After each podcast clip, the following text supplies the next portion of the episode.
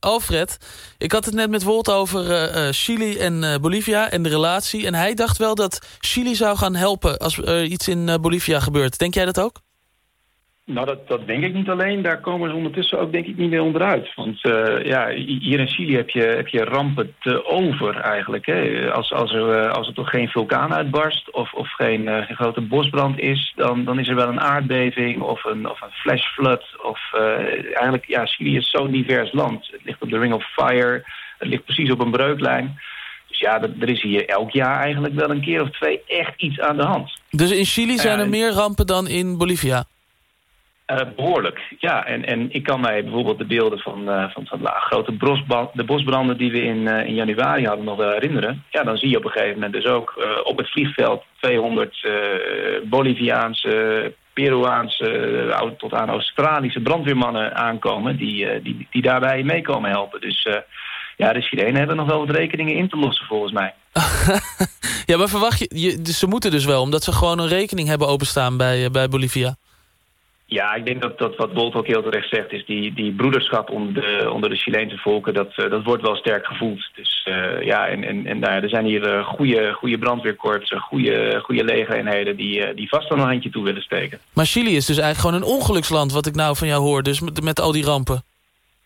Ja, het is, het is echt ongelooflijk. En ja, ik, ik, hoorde net wat zeggen over je voorbereiden. Kijk, als, als, als er uiteindelijk uh, grote bosbranden ontstaan... Ja, dat, dat is gewoon heel moeilijk uh, om, om, om daar echt preventie op uit te voeren. En, en, ja, als een vulkaan uitbarst, dan kun je ook zeggen... Van, ja, wat, wat moet je daar in vredesnaam aan doen? Dus ja, er gebeurt hier veel. En je merkt dat de houding van de Chilenen over het algemeen toch wat meer is... om gewoon goed om te gaan met wat er gebeurt. Niet bij de pakken neer te zitten, het weer op te pakken, het weer te herstellen en weer door te gaan. En wat is dat dan? Goed omgaan met wat er gebeurt?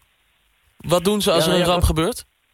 Wat, wat, hier in ieder geval... In 2010 was er een gigantisch grote aardbeving. Dat is, als ik het me goed herinner... een van de, van de vijf zwaarste aardbevingen eh, in, in een hele lange tijd.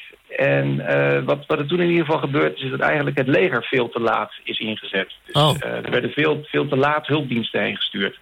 Dus wat je nu ziet, is dat eigenlijk ja, een soort, soort overcorrectie plaatsvindt. Hè. Als, als er ergens wat aan de hand is, is het eerste wat er gebeurt is meteen ontzettend veel militairen erheen sturen. En nu werkt mijn, mijn zwager werkt toevallig bij het uh, legeronderdeel dat dan die ondersteuning doet. Want ja, als je ergens, uh, stel je voor 2000 soldaten heen stuurt, waar het dus al een zootje is. Ja, dan, dan is het eerste wat je doet daar 2000 extra mensen heen sturen... die ook allemaal naar het toilet moeten, die ook allemaal water moeten drinken... en die ook allemaal wat moeten eten. Dus ja, de overheid heeft vervolgens eerst wel eens even zijn handen vol... om te zorgen dat, dat de mensen die ze daar zelf heen gestuurd hebben... Uh, de, goed, goed te eten, te drinken hebben, naar het toilet kunnen. Dus de, ja, de, de basisvoorzieningen, eh, water en zo, zijn dan vaak wel geregeld. Maar eh, daarmee ben je er natuurlijk nog lang niet bij zo'n ramp. Nee, we hadden het net over die broederschap die, die toch wel gevoeld wordt. Is dat binnen Chili ook zo? Dat als er ergens wat gebeurt... dat er dan op andere plekken, ik zeg maar iets, inzamelingsacties zijn of zo? Ja, absoluut. Kijk, wat je hier wel ziet is dat uh, Santiago is de grote stad. Daar, daar woont bijna half Chili. Die komen uit alle hoeken. Ja. Dus wat er dan ook gebeurt in welke uithoek van het land... Er, er zijn altijd op allerlei plekken mensen die dan wel een oom, een, een, een, broer, een vriend hebben... die daardoor getroffen is. En die beginnen dan eigenlijk hun, uh, ja, hun, hun privé-inzamelingsactie. Dus dan, uh, ja, dan word je gevraagd van, nou ja, breng, breng iets langs. Dus dan, dan gaan we naar de supermarkt en dan kopen we volgens het lijstje een pakje uh, spaghetti, een fles water, een, uh, een, een, blikje tonijn. En op die manier wordt er dan echt een, ja, een, een, bestelbusje gevuld. En dan gaan zij zelf met het bestelbusje naar de randplek toe. Want oh. ja, er is er één heel gek ding in. De Chileen die vertrouwt dus de hulporganisatie niet. Het is niet zo dat ze niet zijn. Ze zijn er zeker.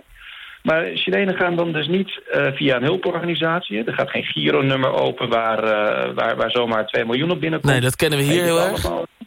Ja, het is allemaal uh, één voor één, kleine projectjes... en dan een bestelbusje vol en, uh, en die kant op. Ja, en het, het, gekke effect is dan dus dat je nog een keer 2000 mensen hebt... die ook naar die regio gaan, die ook nog eens moeten eten... ook nog eens moeten drinken en ook nog naar het toilet moeten. Dus ja, het, het, het wordt dan nogal een zootje als ik daar zo eens naar kijk. Ja, ik wou eerst zeggen, toen ik dat hoorde over dat boodschappenlijstje... ik denk, nou, dat is heel gestructureerd en gecoördineerd... maar daarna ging het helemaal mis.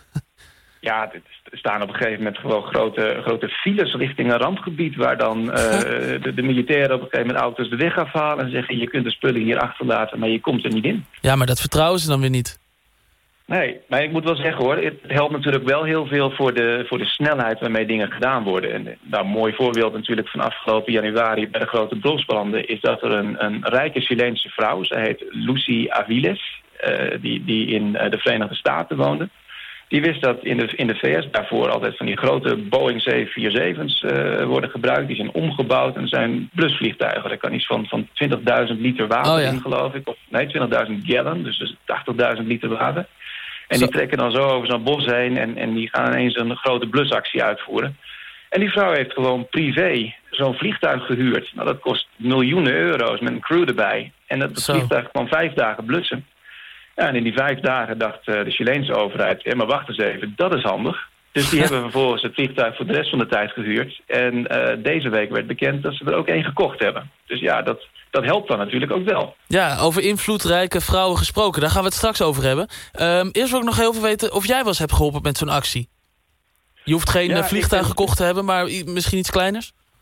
Nee, ik ben zelf inderdaad een keer met een actie van een, eh, van, van een kennis... eh, via een, een, een Nederlander die hier ook woont met een, eh, met een Chileense vrouw... ook, ook al wel eens mee geweest. En ja, zijn we naar het zuiden geweest met een paar Nederlanders. Ze dachten van nou, er zijn er huizen afgebrand... en we gaan een handje toesteken en we gaan daar, we gaan aan de slag. Een dagje bouwen. We hebben twee allemaal gezonde handen aan ons lijf, dus waarom niet?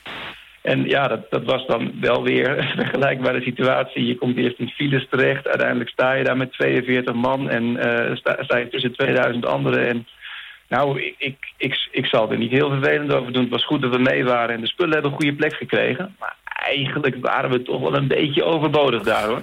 Nou ja, het voelt wel heel goed, kan ik me voorstellen. Het was uiteindelijk een leuke dag en we hebben er een goed gevoel aan overgehouden. Dat klopt. Dat is belangrijk.